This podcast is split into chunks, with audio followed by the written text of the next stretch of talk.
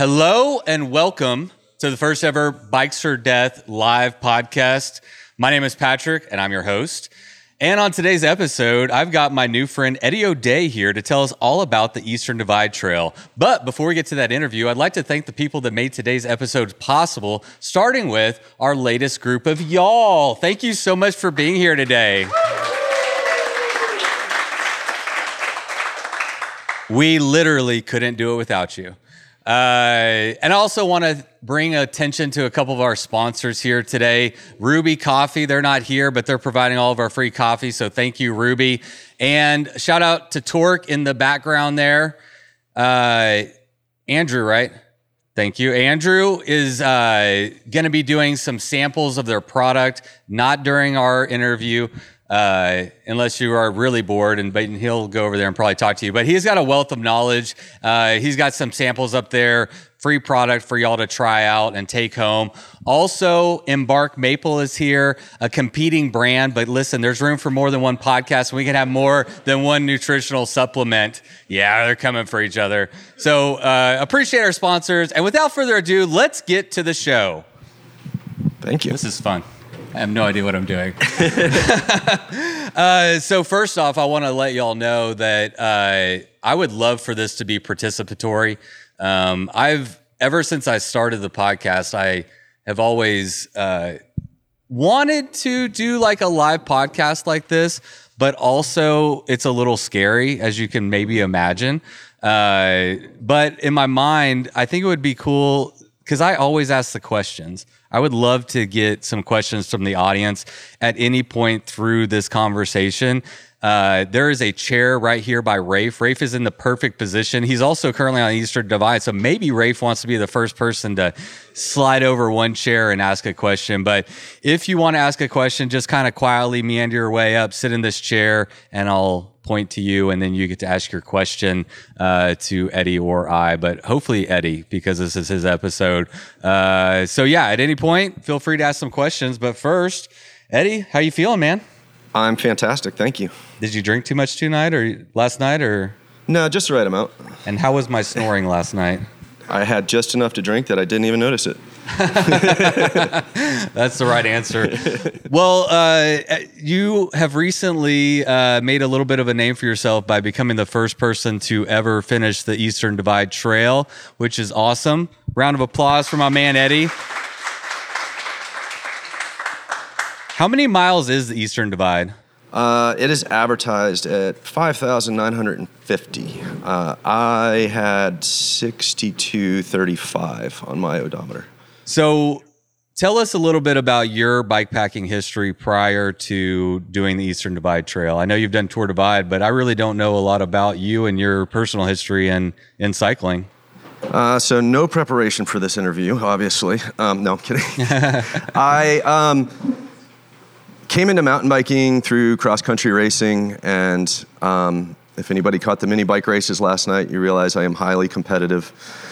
And uh, I really enjoyed that, and but I wasn't that great at it, and I like to win. So I was attracted to longer races where uh, I seem to excel better, um, pro- progress faster, um, and that led into lap racing. Um, and as that kind of died off in 2008, nine, um, transitioned from focusing on 24-hour races to this race that comes right through here at Mulberry Gap called the Trans North Georgia. Um, and that was sort of my first dip into, I wouldn't say bikepacking because I never treated it that way. I didn't bring sleep gear. I just thought I could race it straight through, and I failed miserably uh, a few times before I figured out how to actually do that. Um, so it was really ultra racing that got me there. But then it was 2015, I finally decided like I should just do this bike packing thing, like just go ride the bike for fun. That sounds kind of interesting. And uh, a buddy of mine, um, I borrowed some bags from friends and went to uh, REI that morning and bought a uh, Eno hammock and a tarp and met up with my buddy in that afternoon. We rode on, get into the night, and this thunderstorm comes on us. So we go about setting up our tent. I get my tarp up there and he's got his going, and I'm standing under my tarp, and I'm like, BJ, these things supposed to come with straps? and uh, and of course that answer was no. They don't come with straps. You buy those separately, which I did not know. So I broke rule number one, which is test your gear. Um, so I slept underneath him on my tarp. Um, so his rainfly became mine, and uh, that was my first foray into bike packing. We credit card camped the rest of that trip. it is dumb that hammocks are sold separate from the straps that you need to actually use them. It's an incomplete system from the very start. I agree. I agree. But it is a good reason to test your gear. True. I guess that that ride was the test. So yeah. trial by fire. So then where did you go after that? That was 2015. So 2017, I did Tour Divide. Um, so I had tested things at that point, and uh, I uh, had a great run on that one. Were you uh, touring the Tour Divide, or were you trying to race it? Like for you, what has been like the thing that that motivates you to go and do, you know, bike packing or adventure racing? Are you are you hoping to be fast? Are you pushing yourself? Are you looking to win, or are you just out there for a good time? At that time, I wanted to go race it and see how fast I could do it. I had no illusions that I was going to, you know, beat the guys that are at the front end of those races, but I had you know, I've, I've won shorter bike packing events, TNGA, Hurricane. Um, so I had a little bit of confidence to that, but I was absolutely humbled out there. Um, actual bike pack racing is a whole different game than just running really short and really hard for as long as you can. Um, the yeah, I just kind of got shut down. And then on like day five, I lost all my money. Another rookie mistake. Um, I dropped it on the side of the road, and uh, that kind of ended my mental game at the race. Um, I did get it back. Another racer picked it up um, and got connected to me. And uh, but you know, there's about 12 hours there where I just thought I was toast and not sure how I was going to make this huge leap up to where I could get to a Western Union and get cash again. And yeah, so this massive mental breakdown. and uh, well, so you had uh, no money, no, I mean, no ability to buy food. Yeah, buy so, a hotel, anything. Um, I was luckily I was in Ovando, which they absolutely love tour riders there. Um, so the little general store there just let me ride an IOU, and they actually have rooms to rent. So I stayed there. You know, I ate all their general store food, you know, microwave burritos and whatnot, and then. Uh, I was going to try to do a massive push to get to um, Helena, and uh, I forget what it was, like, I don't know, 180, 200 miles, um, where I could get money. So the, no resupplies in between. So basically, try to load up as much as I can and just make a run for it and see what happens. And I'm like 10 minutes before I'm giving myself the deadline because it's now pouring rain too, and I really don't want to go. I'm definitely scared of this whole situation. And, uh, and I can't bail out and get a hotel because I don't have any money. And uh, I get a text from this guy, Alex. You know, hey, my name's Alex. I found your money. I am 30 minutes from Ovando, and I can meet you wherever along the route. I was like, thank God. I was so relieved and just so do you know how he got at your number? Did he just like post it up on Facebook and like asking people? Um, who knows? Are you familiar with MTB Cast? Yeah. So Joe Polk. Joe Polk. Joe Polk. Yeah, yeah. he's just actually from not too far from here. Oh, um, he set that up in the old days on the Tour Divide or whatever it was before that. You would go to these payphones and do call-ins, right? And those were recorded and, and shared. So as Does the everybody pay- know about MTB Cast? Yeah. Sweet. Yeah. Okay. Um, use it on your bike packing trips. They're great to listen to. Um, also, I kind of use it as a live journal for myself because right. there's a lot of things to talk about and nobody to talk to. Anyways, I I had called into MTB Cast, gave my story of that day of losing all my money and my meltdown, and he changed the when you call in and, in the voicemail greeting, and I think he put my phone number in there. Oh, okay. And uh, if not, maybe a way to get in touch with him and pass my phone number on. I forget exactly how he did it, but it, that got passed on to Alex, and Alex reached out to me. It was you know, an amazing connection of community. Yeah. Um, and what a lifesaver. I mean, I'm not sure how I was going to do that. Um, I don't do well when it's cold, you know, and it's like 45 and pouring rain and peanut butter mud. And yeah, I'm, I took off Lincoln's the next town, and I want to say it's like, I don't know, 45 miles. It took me like six hours to get there. And because I could, I went and got a hotel. It was I'm done today. but I'm also done racing. I feel like you get a reset after that. it was it was a bit of a, I needed sort of a mental reset because I was so emotionally spent after that. Yeah. And um, obviously, you know, now I've lost a day, day and a half, whatever it is. So I'm not in the race, which was good. At, Were you pr- competitive prior to that? Like, were you in the thick of it prior to I that? was all up in the top 10, Top yeah. ten, yeah. So you were having a pretty good run at it. and uh, you know, who knows how long I could have sustained that though, because it is definitely it's a very different game than going out for like 48 hours really hard. Um, that I'm good at. This the day after day thing, I had no clue what I was doing out there. Yeah. E- even with the the bit of slowdown and doing it more like a fast tour, I still lost like 16 or 18 pounds in three weeks, and that you know that's not a sustainable uh, math equation. I'm not that great at math, but I know that doesn't work for long. yeah. Did you finish? I did finish, yeah, um, in 21 days. Real, I'm really glad it kind of worked out the way it did, and I could get out of that competitive mode and just enjoy the rest of the trip, and take all the time I wanted to take. You know, I think I took 350 pictures or so that I actually kept. Oh yeah. Um, you know, just tons of pictures. It's such a beautiful route. That's the great thing of that route is like every moment that you really you're just in the suck and it's you're just having a down moment. All you have to do is lift your head up and look around because the scenery is just absolutely stunning everywhere. So what did you learn from that experience? You went in wanting to be a racer, wanting to, you know, race it, and then you were you were forced out of the race to some extent, you know, Yeah. into a touring mentality. Do you walk away with an appreciation for the tour aspect of it or did that change your as like your outlook towards It- uh, bikepacking and racing? Oh, it absolutely softened me on on on the racing and competitiveness, at least in that realm. I mean, line me up on something a bit shorter, and I will go hard. but um, but for the that that longer stuff, no, it it. I came to really appreciate the lack of urgency. I mean, it wasn't like I was just out there, you know, strolling along. I was still trying to knock out some big days, but it gave me a mental space to find it enjoyable. And when that head down racer mentality can be a bit draining and you miss a lot of things. I mean, these routes are half the reason to be out there is because the route's beautiful and experience the people. Um, and it's hard to do that when you're racing really hard. Yeah. Yeah, that's one of my qualms with racing a little bit. But also you're going slow either way. So That, that yeah, that's the might- funny thing is, yeah, you talk about racing, right? I Yeah. mean, 10 miles an hour is incredibly fast on those routes. I wonder if it has more to do with like your mindset, like the head down focus, like your mind is just so determined on thinking about racing. Maybe Scotty could answer this better than us, but uh, but It- yeah, it- no, it's very much a mindset thing. Yeah. and it and you can still. I, I probably didn't do any more or less mileage any day on the rest of that ride, but I en- I enjoyed it more because I was out of the race. so it was a mental shift. It wasn't even like It was- physically. yeah, it was an internal pressure shift. Yeah. Yeah, that's interesting. So then you at some point we'll fast forward, Okay. but you uh you decided you were going to become the first person to do the Eastern Divide Trail.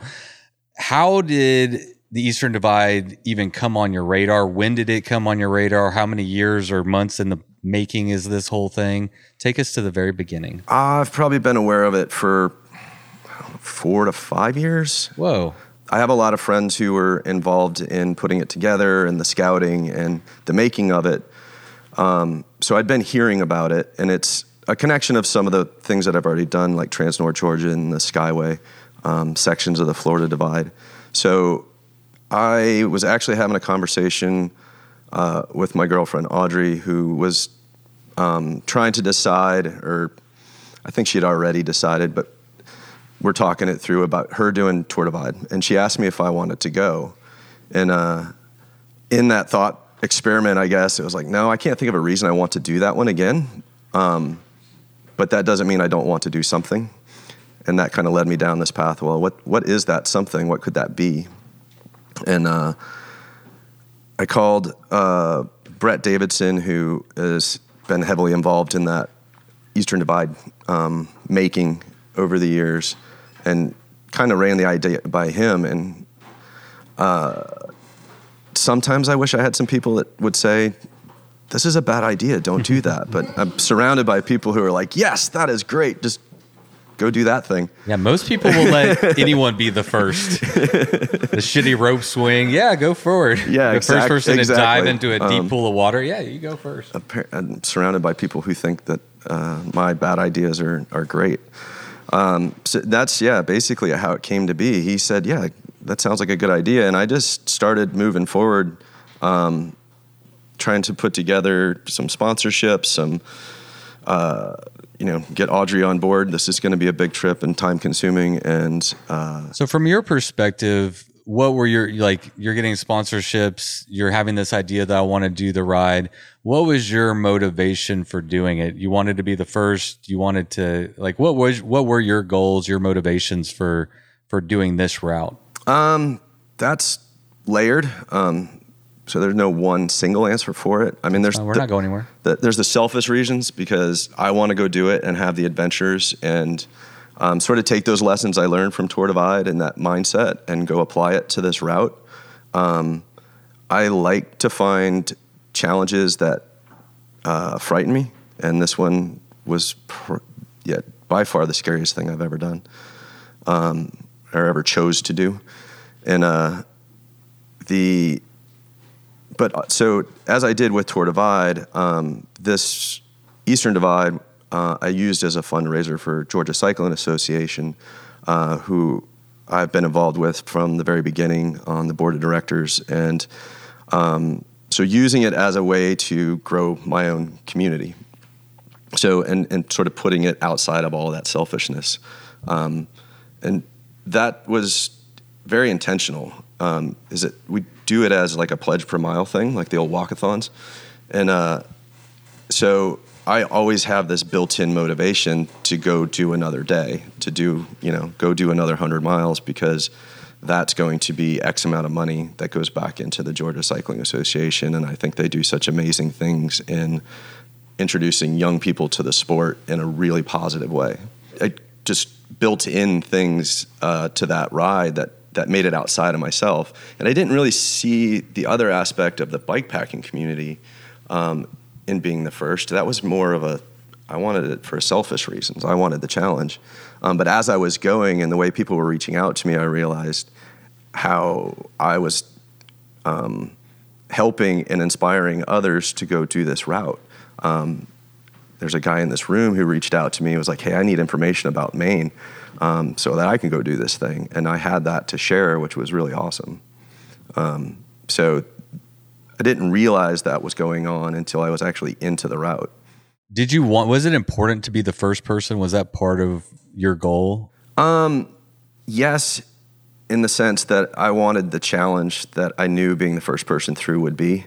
I knew the route was going to be messy, you know, that there's not beta out there on it, that I'd have to do a lot of that homework and and just wing it a lot of times. I'm the way I would typically do something like Trans North Georgia or even Tour Divide is I do a ton of homework and research the heck out of things. Like with TNG, I could go recon the route and find the, the good water supplies and whatever it is I needed to put the pieces to that puzzle together to do that race really well fast.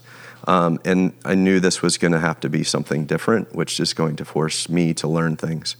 Um, you know, there's there was guaranteed failures, which you learn a lot from those failures. Um, and there was a there was a, so many failures. You know, it's interesting. I've talked about this on the podcast before, but um, with all the the routes and the pictures and the GPS files, you can take a lot of the adventure away, which is a really great thing. It's making bike packing uh, very accessible for a lot yeah, of people. Yeah, I agree. Um, you can know where all your POIs are. You can know what resources are there. But what we don't have oftentimes is an opportunity to truly go on like an exploration or, or Yeah. a real adventure where you don't know if the road is going to go through. You don't know where your resupplies are going to be. And so I, I think that there is an aspect of that that, that is appealing uh, to a certain group of people. Yeah, it's it doesn't make it any less frustrating in the moment when you run into that spot where the road doesn't exist. Um, but I guess sort of standing, you know, in front of going and doing that route, I, yeah, it was a huge part of the appeal is that adventure part of it. like, you know, Tour Divide was great, um, but there is so much information out there about it that I felt like I kind of knew things before I even got out there, where I, it just doesn't exist on this route, Yeah. not yet. How did you become the guy? I mean, this is a about a six thousand mile route. It's multiple hands involved. It's published on bikepacking.com. You know, like who owns the route? Like who do you ask for permission? How do you become the guy? Yeah, that was there was obviously a bit of learning curve on my part to figure that out, but it's um, I don't know if anybody could say they own it, but Logan at bikepacking.com, you know, curated it and certainly put a lot of work into the scouting and um, making of the route as well. And I reached out to him, I don't know, maybe 15 months or so before I was thinking about I'd actually go, and uh, and asked him about first sort of just like where where you at with the route, you know, what pieces are missing, what are you thinking about a grand depart? Because I didn't exactly want to like steal his thunder either. Like he's got a ton of work into this Right. route, and I don't want to just go bandit it, you know. And uh, so I left that conversation with, you know, like, all right, well, whatever you're thinking, because he wasn't clear on whether he'd do a grand depart and when that might be. And so I just sort of left it with, well, you know, I'd like to be on the list for that. And then maybe about three months later, I'm realizing like his time frame and my time frame to be able to go do this ride are not going to exactly coincide and waiting for a grand depart. So I just uh, sent him a probably a text um, and said, "Hey, listen, I'm thinking about doing this in August of 22. What do you think?" And he said, "Go for it." And, that, and from then on, I just plowed forward as I had full permission. That's green lights. Do you know if they're still planning a grand depart at some point? I don't know. I hadn't Um, heard that. Okay, yeah. St- un- to be determined. Yeah, I have not heard anything. You won't be there, though. that. I, you know, Or you will. I, I won't be there racing. Okay. so leading up to tackling the EDT, how well developed did y'all believe the route to be? be? So there was a big chunk from Nova Scotia into Maine that was untested, unscouted. Um, it was basically done with you know heat maps and Google Maps and and a bit of fingers crossed. The rest of it had all been um, at least at least scouted once or twice, and if not fully published at that point. So I knew that going in. I was told in the spring before I, I did it this summer that um, someone would be able to get up there and scout all of that. Um, that never came to be, and which I, you know, now you know, fast forward, it's like ten days before I'm going to leave, and it's like, but is anybody going to make it up there? No. Okay. All right. all right. I'll do that. I'm the guy. So now I'm scouting. Um, but you know, I had already made all of my plans to to go and, and do it at that point. So I, you know, there was uh, there's no backing out. You might as well just be the guy that's going to scout it. Um, I would never recommend scouting and through riding at the same time. How did how did like uh, your preparation or planning change once you knew that you were also going to be uh, scouting? You know, were you carrying more water, food? Like, how did you prepare for that unknown? Um, there was a bit of again mindset change, I guess. So, and I got through um, Newfoundland, and I had a few days. I got stuck um, trying to get off the island over to Nova Scotia. So I had a few days to sit there and kind of think, and I have a little reset. And it's like, all right, I just raced across that part. That was 560 miles. I'm going to have to let that go now. We're going to have to put that to bed because this next section is, I'm going to have to be, I can't be head down, right? Because I don't know what's coming. The route's not tested. It's guaranteed to have problems. And I'm going to have to go into this with a different mindset of, I am now in scouting mode and it's okay if I can't get that 140 miles I thought I, I could do. It's okay if today is 50 miles and tomorrow too. So I just had to be okay with whatever came and accept whatever came. Again, it still doesn't change the frustration in the moment. And when it's 10 o'clock at night and you're staring at some trees where a road is supposed to be, and you got no phone signal, you know, so no data, and you just got to figure it out. And you can be mad at it, but that doesn't change it. You have to, you know, all right, kick a few rocks and then figure out where this road goes to and see if I can connect it. What do you do in that moment? I mean, do you is there any kind of offloaded map or do you have a paper map? Like how are you Um, what do you do? Ride with GPS works pretty well in those moments. Um, One of our sponsors. Thank you. well done, Eddie. yeah, you're welcome. Um, first, I have a Torq gel. We're gonna get to Torq too. Really, no. That's. I mean, first thing you do is eat something, right? Because that's going to help your brain. Smart, smart. and uh, and if you're, you have any down moment, you eat, um, and then yeah, just start consulting, and it's sort of a gamble. Um, you know, do I try to stay on this dirt route and find my way around this part, or do I go out over here because I see it's a numbered highway and I know it's going to be paved and definitely goes through? And that just depends on how much water I have, how much food I have, probably a bit how I am emotionally at that moment, um, and then pick a direction and go with it Interesting. because I don't want to create extra. I mean, I'm already have to backtrack in some way, Yeah. and I just wanted to be careful of not running out of supplies. Are you in that moment? I mean, you are scouting. Are you thinking about how you can make sure this route is good for the next person? Or are you mostly just focused on how can I keep moving That- forward? That's sort of the why you shouldn't scout and through ride at the same time. I had to first. I had to put myself first in that and make sure I was safe. I'm in Nova Scotia. I don't know anybody. I got nobody to come. I'm, I can press my SOS button. That's a very expensive rescue and a waste of resources for me just running out of food or something. Um, so I never wanted to put myself in that situation where I was in some sort of danger. Um, so it was always secondary if I'm making the route better. But I also knew that just doing it is going to make the route better. Um, if nothing else, telling, letting no, Logan know that this section is awful. Do not use this section. It's awful. yeah. And there was a, several of those. Yeah. Eliminating options is part of the process. Yeah, exactly. And at least now there is a line on a map that goes. Might Yeah. not be the best one. Exactly. But there is a line. Exactly. Um, but yeah, just being really conscious that I don't have a backup plan out here. There's, and, and there was definitely sections of the route where that was less of an issue. I, you know, have friends around and, and family around, but up there, I just felt like I was totally alone. Yeah. Tell us the scariest or most frustrating thing that you ran into during that first section in Nova Scotia. Um, Actually, well before that, the scariest thing was uh, in Newfoundland. The uh, there's an area called the Gaff Topsail, and it's the high point on that route. I'm sh- quite sure it's not the high point on the island, but on the route. Um, and it's this long, gradual, like 60 mile climb. And I was like a 1% grade forever. And I, like 35 miles into it, I'm starting to get pretty frustrated with it. I just want it over with.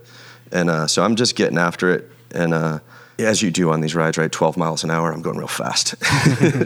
Blazing. and uh, but the effort level is there for sure, you know. And I'm just getting after it, and I'm kind of hedged in on both sides. It's maybe six feet wide, um, pretty rough gravel, and so all I have is this little, and it's late, you know, it's 10 o'clock at night, and I have my little bubble of light, and just kind of zoned in on that, and there's nothing else in the world as far as I'm concerned. And then all of a sudden, it is thunder in front of me, and this moose jumps out, and she is like six feet in front of me, and her legs are just slamming into the ground, and all I can all I can see is legs up and down. I can't see the body; it's all above my light, and she just you know she's dark in color and blends into just the background, and it's just this surreal like stilt slamming into the ground, and I was still so in that getting after it mindset moment, I never slowed down. I just chased her right up the trail, which is incredibly stupid um, and dangerous. And she, I don't know, maybe 40 seconds go by, um, and she peels off, and then there's a sign for a spring that I'd been also trying not to miss. And so, like, she totally set me up to not miss that spring, which was really nice. Yeah, it was. And, and, and then afterwards, I realized, like, how stupid I was and not, all I had to do was stop pedaling. She'd have been gone. so, like 45 minutes later, an hour later, the same thing happens again with another moose. Maybe it was the same moose. I don't know. but this time I was smart enough to slow down and just let them let them go. But the adrenaline from that was pretty wild. That was the scariest one. That the headless horseman. That one was pretty scary. Um, you, you trying to get me into the wedding story? Is that where we're No. going? Oh, okay. No. no. he told the wedding story last night. It's a that's a long story. It I don't a long story. Uh, the abbreviated version was I ended up at a wedding in Maine, the scary. Well, I'll save my comment. Go ahead. and to not get into the whole story because it would take up the whole hour that we have here, but at some point, I made friends with the bride and then sort of exited the scene, and I'm out on the edge, and now I'm surrounded by all the groomsmen who are letting me know in no uncertain terms that I do not belong there and I need to get out of there as quickly as I can. Um, so I, after trying to explain and realizing that's not going to work, I'm like, "Uh, no problem. Let me just go get my bike. Well, I go over to get my bike and it's not there. That was the scariest moment. I am surrounded by these five guys who, at any smart remark at this point, I'm going to get beat into the ground, and I don't know where my bike is. Um, I did not get beat into the ground, thankfully. One of Um, the guys, one of the five guys, owns the campground that he was supposed to be staying at that night. correct. Um, so Small eventually, town. very small. Uh, eventually, I do get my bike back right off into the woods, and, and all is fine. I slept and just did some stealth camping that night. Not at that And uh, campground. no, not at that campground. Um, and then fast forward several days later, with some texts back and forth with the owner, who was very apologetic. Um, he made a donation to Georgia Cycling Association. Um, so everything worked out. I have a great story. They probably have a great story. Um, and and GCA got some money out of it. Hardest donation ever. You're like, I'm putting my life and my my face on the line for some donations right now. Proving once again that humans are oftentimes the scariest thing out there. Yes, yes. Yeah. That wasn't that crazy. I mean, I don't know. You told the whole story, but it's just like drunk guys, basically. Yeah. Yeah. That- Picture drunk guys, and things can get weird sometimes. Uh, what what was your plan in terms of uh, how long this endeavor would take you? Did you have any? I mean, you have a job and stuff, so you have to like kind of push pause on life to go Yeah. off and do this. Um, so initially, it was advertised as 5,000 plus miles. Um, up until I want to say like April of 22, suddenly that changed to the 5,900. So at 5,000, I was like, I think 40 days is doable. And it's also, there's that biblical soundingness to it, you know, 40 days, 40 nights. So I was like, we'll just go with that. And that's kind of my, I guess, my middle goal. And then they published the 5900 number and i was like oh that's a big plus that's a it's a dramatic difference there and uh, so in my head it was more like all right 60 days is doable and then of course like no no you're going to have to scout a couple thousand miles. Um, and i was like i don't i have no idea anymore.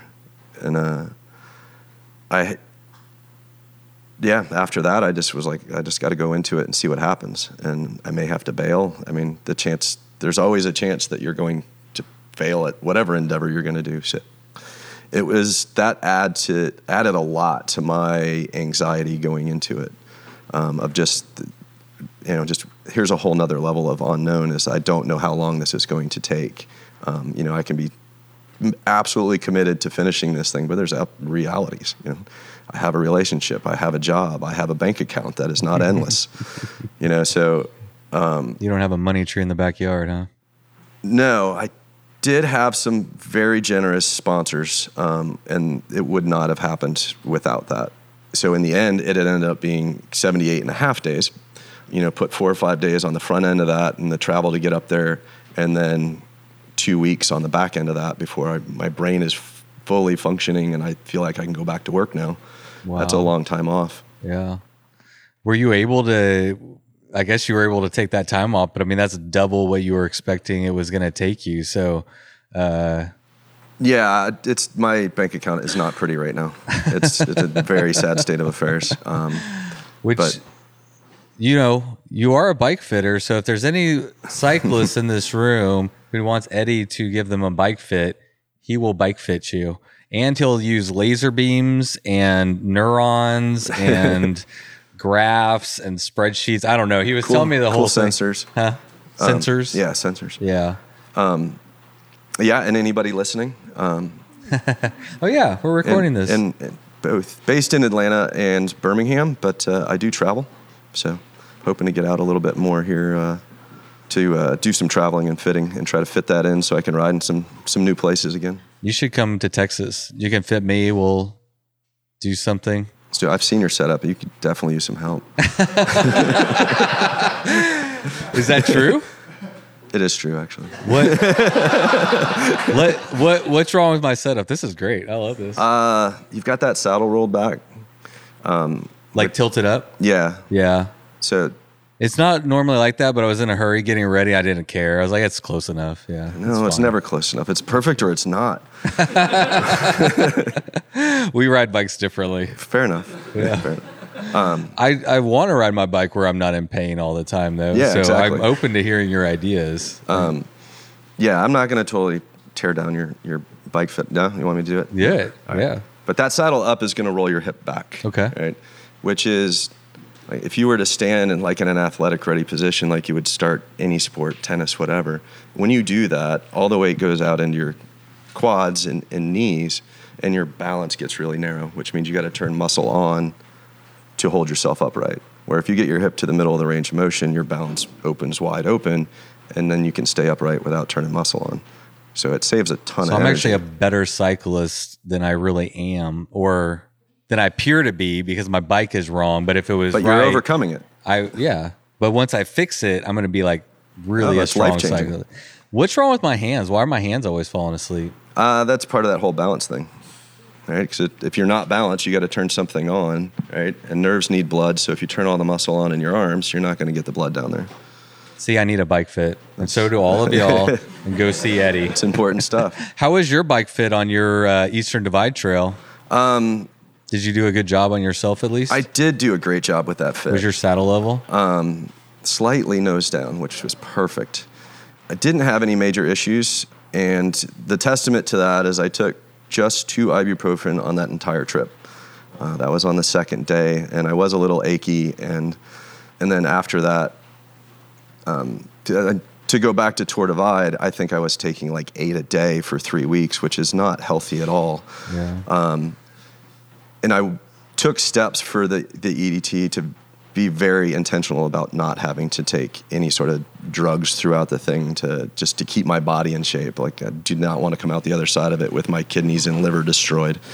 Um, so it was very intentional in getting that fit dialed in perfect and me focusing on a lot of core work um, and in my own form on the bike so that um, when I got into the ride, I could, I, you know, I was focusing on the right things and, and um, yeah. I mean, I'm not going to say that I didn't have fatigue because it, it's an exhausting ride, but you know, I had no no lasting joint pain anywhere. It was pretty great.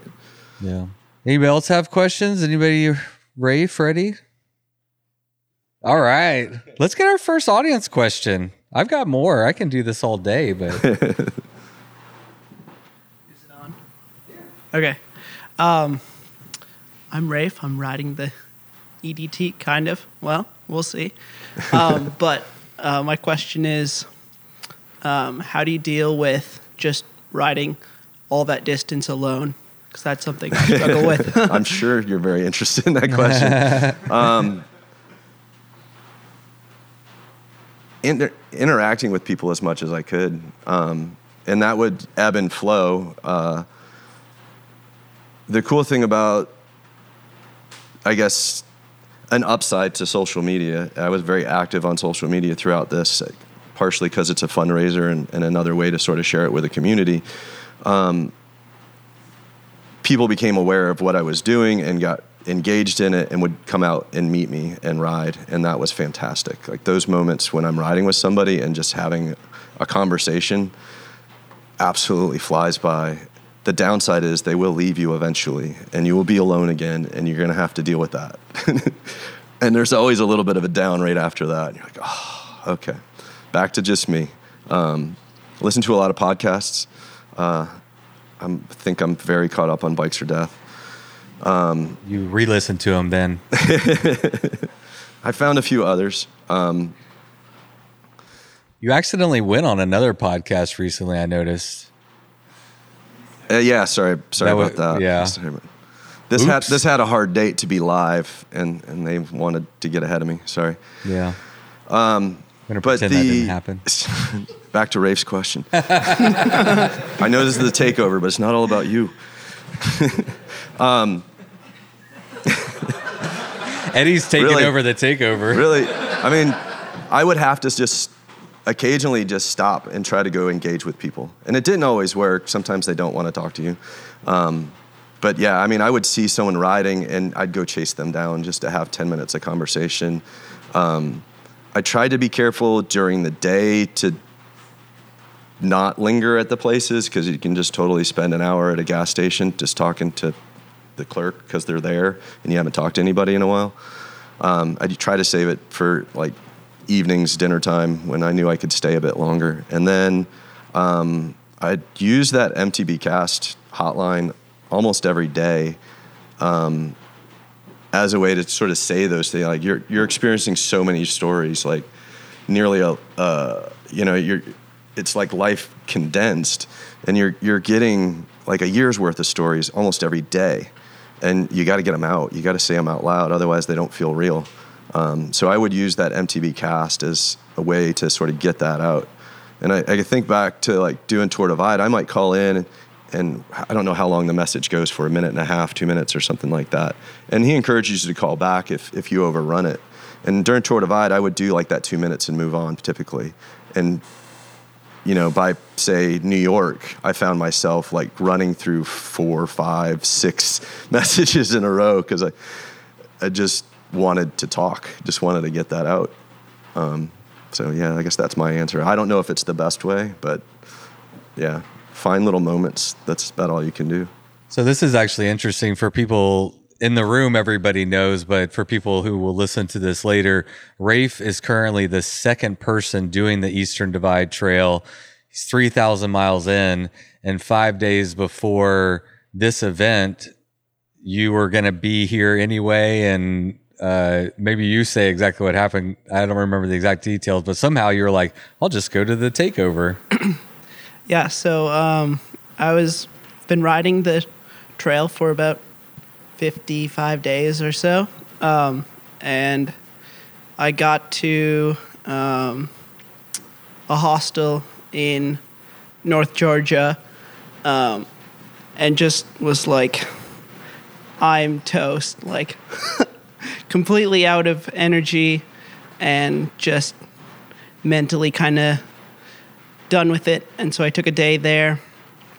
And I had been seeing on Instagram, just following Eddie and um, the Bikes or Death podcast, that they were doing uh, an event at Mulberry Gap and just um, looking at the ride with GPS route and seeing like the POI at the end of this section, like, oh, the end is Mulberry Gap. Um, and so I was like, well, I'm really toast right now, and this looks like a cool way to meet some super interesting people and give me a break. And, And you've been lonely, and there's lots of people here. yeah, exactly.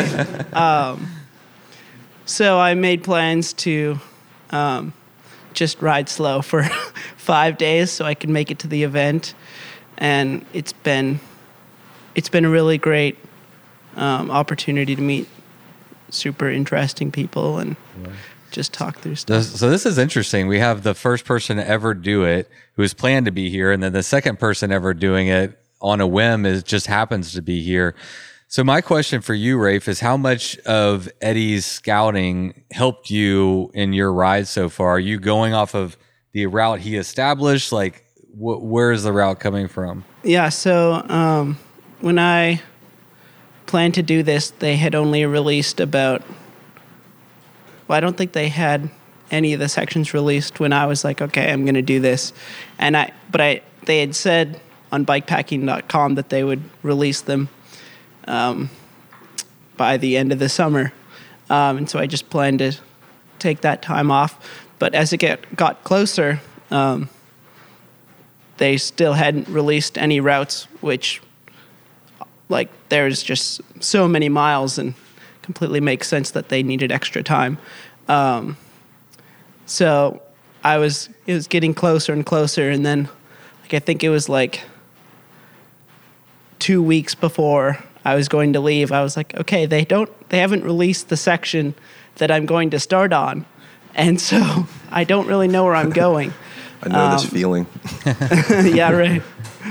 Uh, and I just reached out to Eddie on Instagram, and I was like, "Hey, I saw that you were, you've been riding this route, because I think you started like a month and a half ahead of me or something." So he was still on route when you started it. Yeah, Whoa. Okay. yeah. I think he was about a month ahead of me, um, and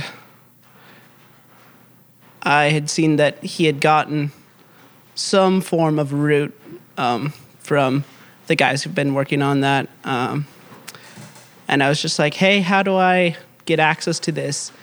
And he um, said, just go on my Strava page and download the GPX files.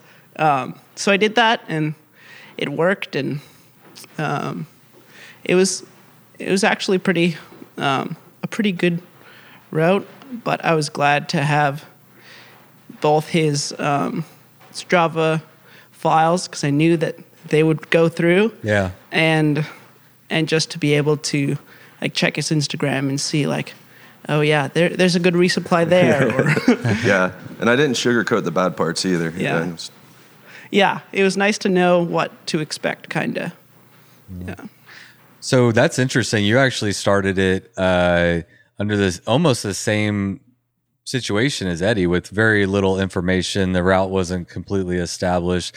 Were you also looking for that sense of adventure, some, doing something that's kind of not exactly mapped out, or what was your motivation? Yeah, so I think that was definitely part of it um, to do something new. Um, part of the motivation to go on this was I had a rough couple of months before that in school, just getting getting burnt out on school and not enjoying riding my bike, and so decided to do this big adventure and um, just experience everything in a completely different way. Um, so I would definitely say that um, just having the adventure side was a, a big part of um, the whole trip. Yeah. Well, I'm really glad that you're here. Whether you keep on the route or you decide that you're done, it, as we talked about today, it's hard just to start sometimes, and it's really hard to start when there's so little information. So, kudos to both of you guys, and uh, thanks for being here. Give Rafe a hand, everybody.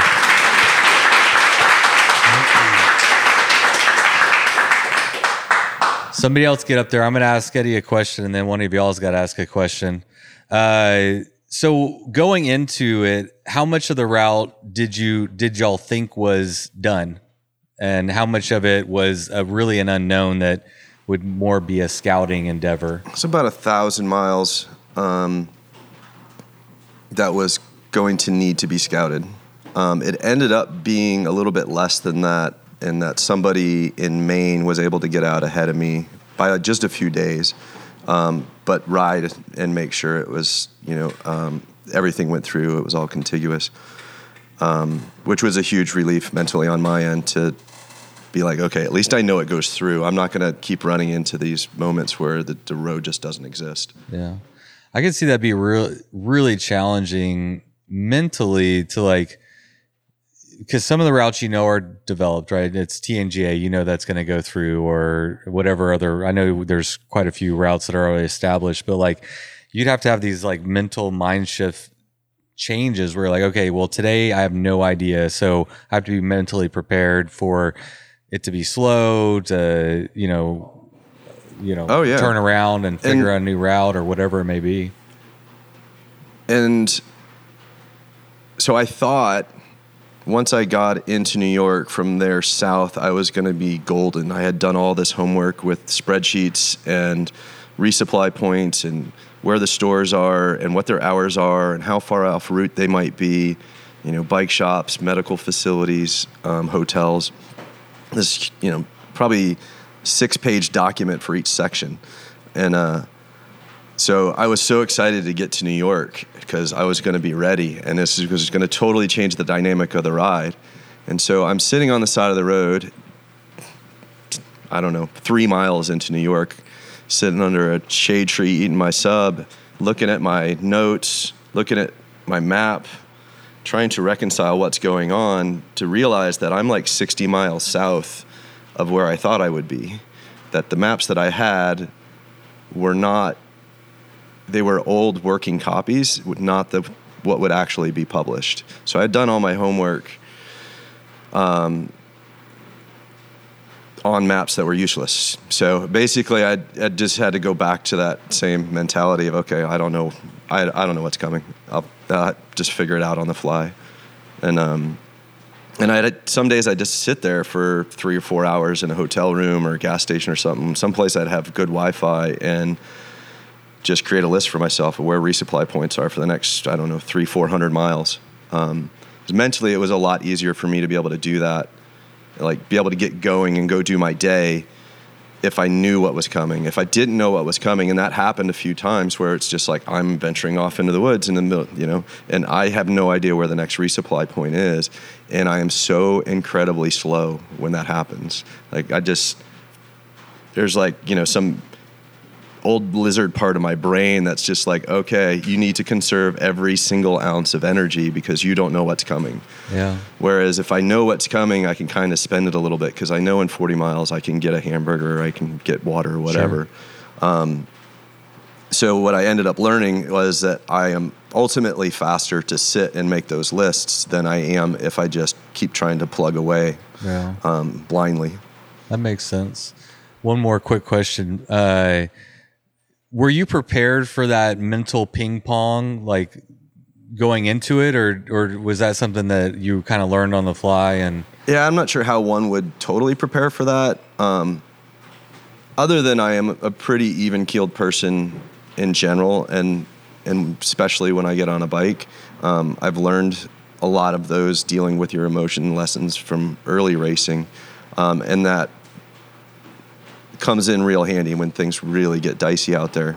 Um, and just keeping a level brain and, and, having the mental focus to do the problem solving yeah. um, and not to have those absolute breakdowns. Not to say that I did not have any. I am not a robot.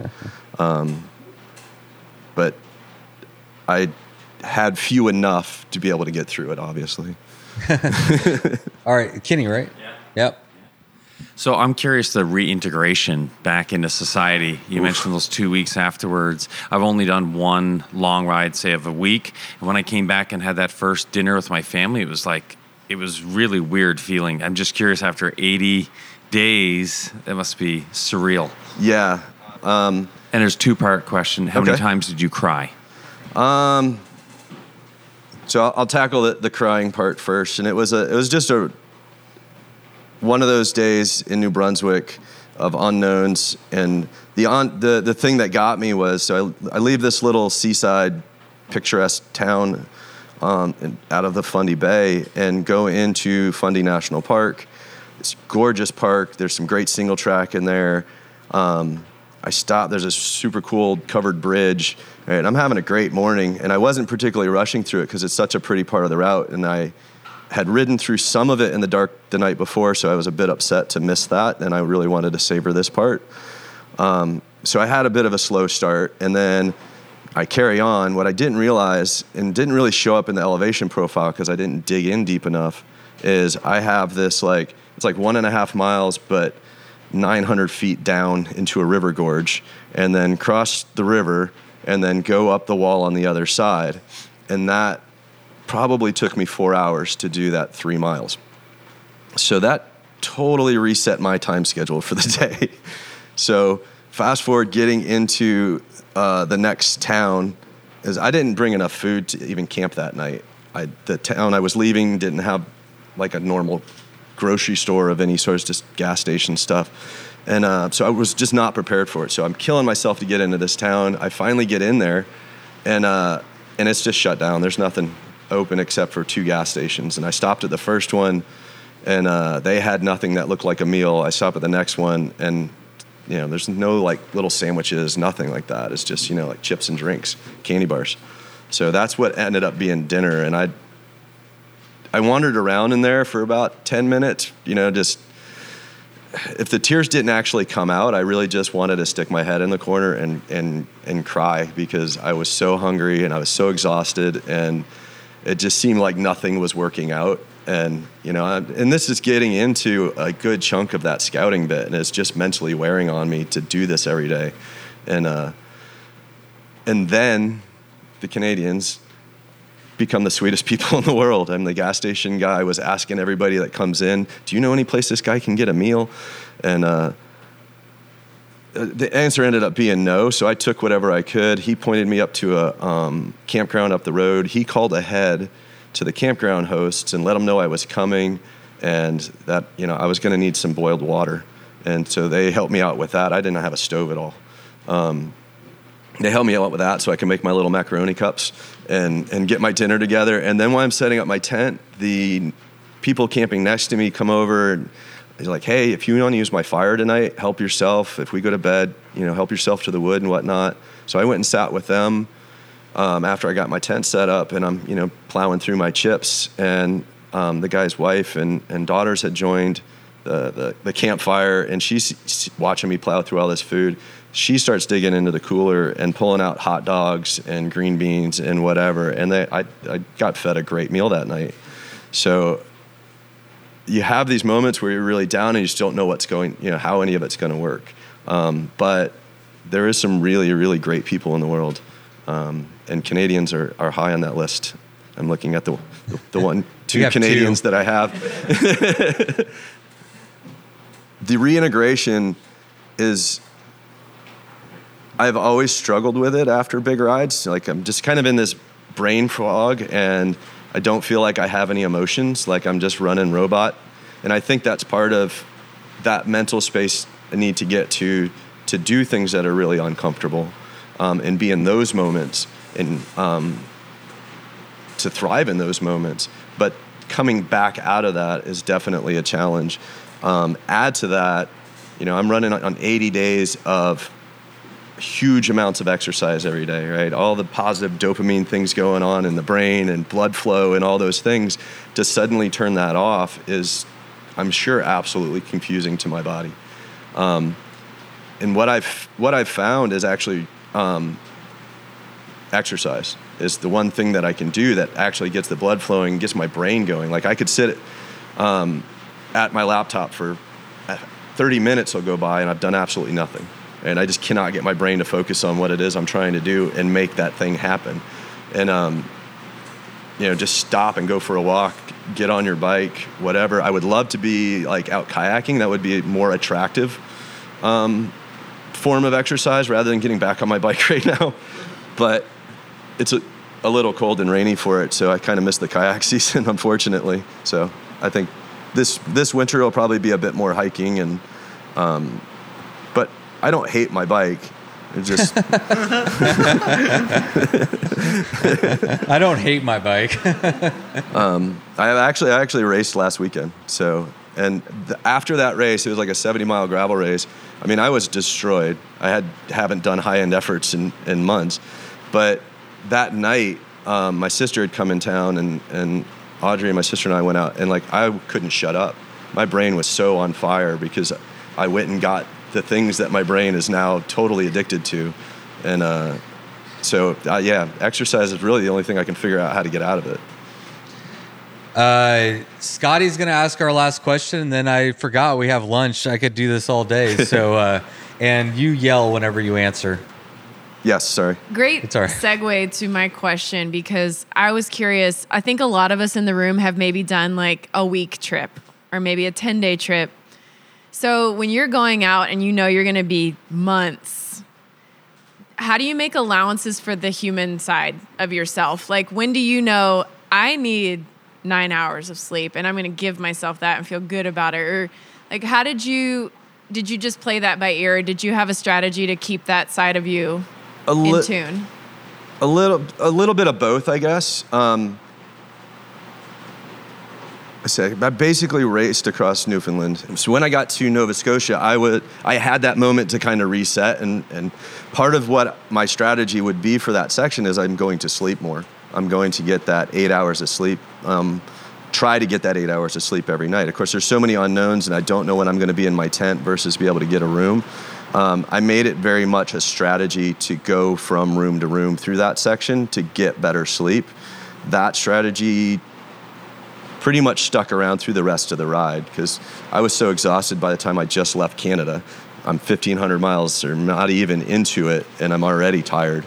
So I had to let go of any ideas of I'm going to do, you know, overnight ride through the night. I'm going to knock out these big miles.